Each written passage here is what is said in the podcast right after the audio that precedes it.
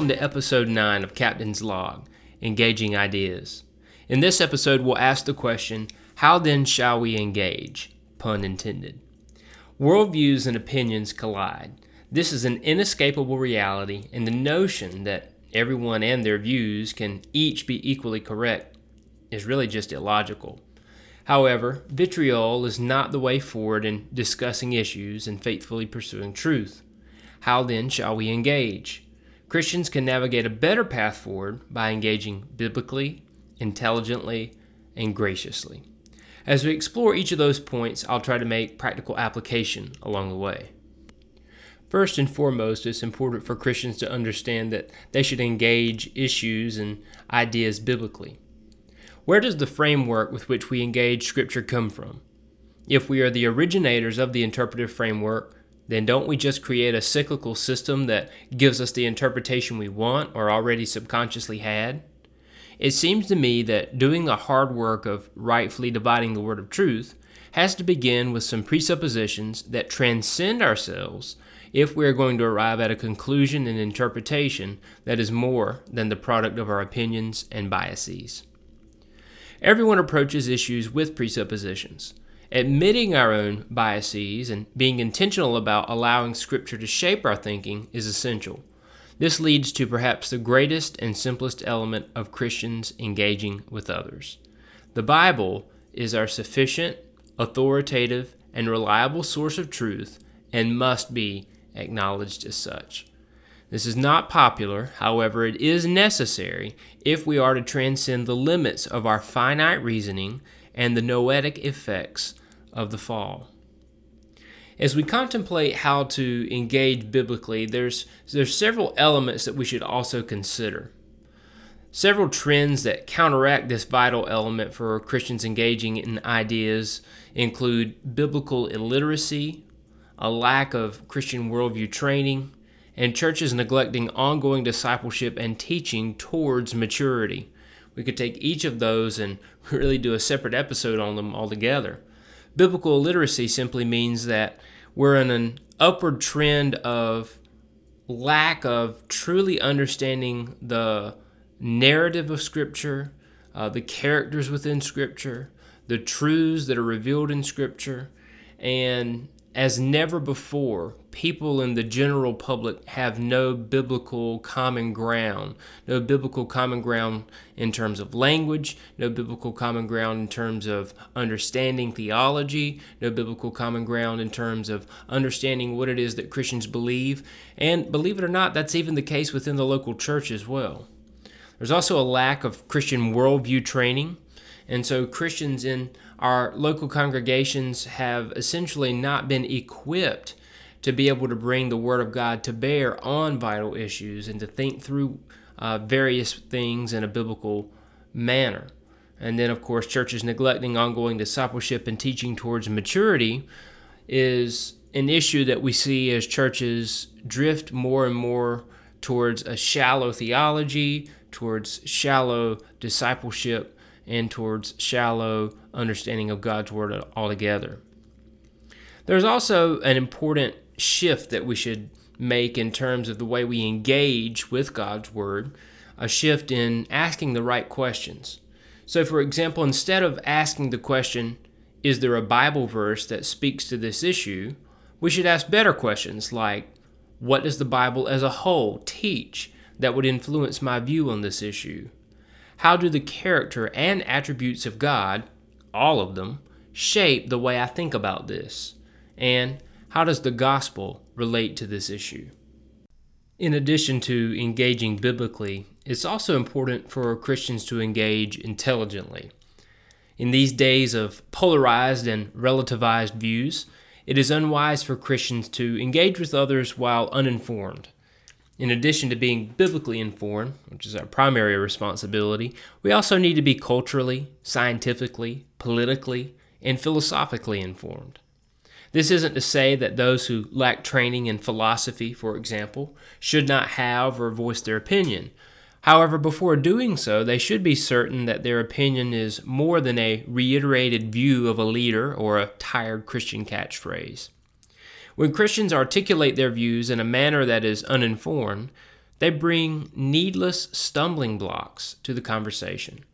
Naturally, some will view a Christian's perspective as inherently uninformed, but this is the unavoidable and joyful call of followers of Christ. I'd like to share a quote here from Alfie Kohn that's worth our consideration and should really drive us to think, especially as Christians, as we seek not to just reiterate or uh, to regurgitate tired, old, traditional ideas that we've heard from others, but to really engage and to think through what it is that we're saying and what it is that we believe. Kohn wrote this in a book called Punished by Rewards, and in that he's actually addressing our educational system and the incentive based paradigm that it employs. But nonetheless, it is applicable for us, and so I'll quote it now. Quote, there is a time to admire the grace and persuasive power of an influential idea, and there is a time to fear its hold over us. The time to worry is when the idea is so widely shared that we no longer even notice it, when it is so deeply rooted that it feels to us like plain common sense. At the point when objections are not answered anymore because they are no longer even raised, we are not in control. We do not have the idea, it has us. End quote. That's a powerful statement to really hopefully jar us into further consideration of how it is that we engage in these various areas in the public sphere when it comes to elements like science or politics or philosophy or culture. We really need to think through not only what we're saying, but why we are saying what we're saying. We not, uh, need not to just articulate ideas that have come down to us that we've heard from other Christian leaders, but we really need to do the hard work of digging out for ourselves exactly what it is that we believe. As we think about engaging intelligently, Christians should be willing to do the hard work of following the facts wherever they lead so as to be educated on issues that we are speaking to. Now, ignorance will not do, and willful ignorance is totally unacceptable. I should clarify here that I don't mean that all Christians must become philosophers, apologists, or ethicists, nor do I mean to imply that the gospel alone is insufficient. What I do mean is that to the degree that Christians engage with ideas in these spheres, they should be informed in those areas as well. Finally, Christians should also engage ideas in a manner that is gracious. It's quite amazing how simply stating words can spark stark disagreement, anger, and even hatred, but still not as amazing as grace. It is quite disheartening when Christians articulate their worldview and its implications devoid of the grace that transformed their lives. So, how can Christians disagree, stand for their beliefs, and honor God in the process? By engaging graciously. Admittedly, differing views of Scripture will lead to differing views on most issues. However, even in this, believers must be gracious in their articulation of defending Scripture and all issues shaped from that perspective. A few thoughts along these lines. Instead of fast tracking the conversation or thread to accusations of heresy, try to understand the opposing position. We can often make it our first instinct or impulse to strike out at the person and accuse them of heresy when that's actually not a very accurate fit. Now, there very well may be times when heresy may be an accurate fit but we should use wisdom in, in understanding how to engage with people along those lines. We should also try to engage with the person as cordially as possible. Uh, we should extend um, politeness, we should extend um, respect, we should extend an attempt at least to, to understand and represent their views well. We should also understand that more important than winning the argument is representing the truth well. Engaging the person in a hostile manner may win you a few points, but it may also misrepresent the gospel and actually undermine your ultimate cause altogether. You know, the case studies regarding how Christians should engage with ideas are really a constant barrage on our social media feeds. It seems like there isn't a day that goes by without some controversy and disagreement brewing within evangelicalism. A few weeks ago, one such issue was the Southern Baptist Convention and its motion to denounce the alt right movement. Just today, it was the interview with Eugene Peterson where he changed his position on performing same sex wedding ceremonies. At times, it feels as if we're on an evangelical merry-go-round of controversy that never stops. But Christians don't have to be ashamed of their confidence in God's Word or the beliefs that this forms. However, they should engage all issues in a manner that is faithful to Scripture, well thought out, and gracious to those with whom they engage.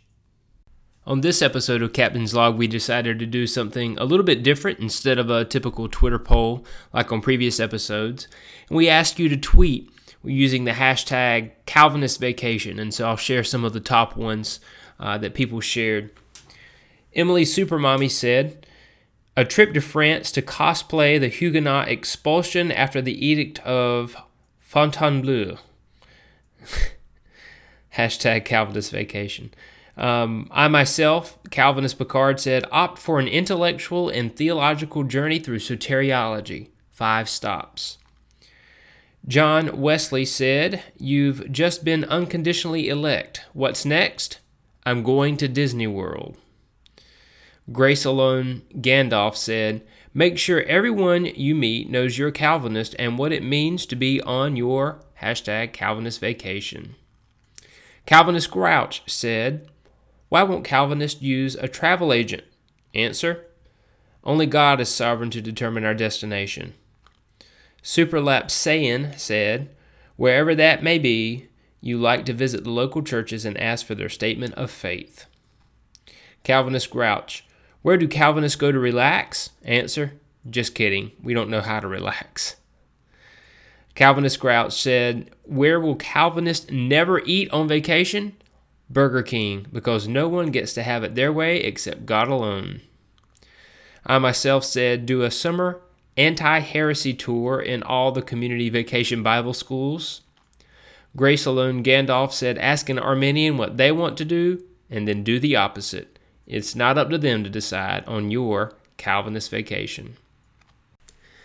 And Calvinist Grouch said, vacation destination?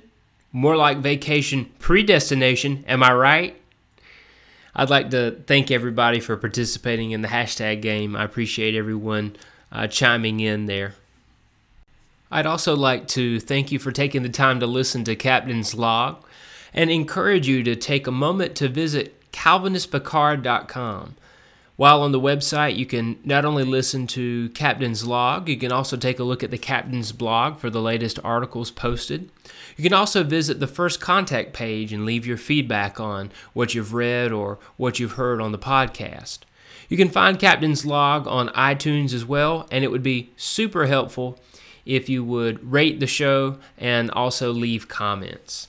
Thanks again for taking the time to listen, and I hope you'll listen again for episode 10.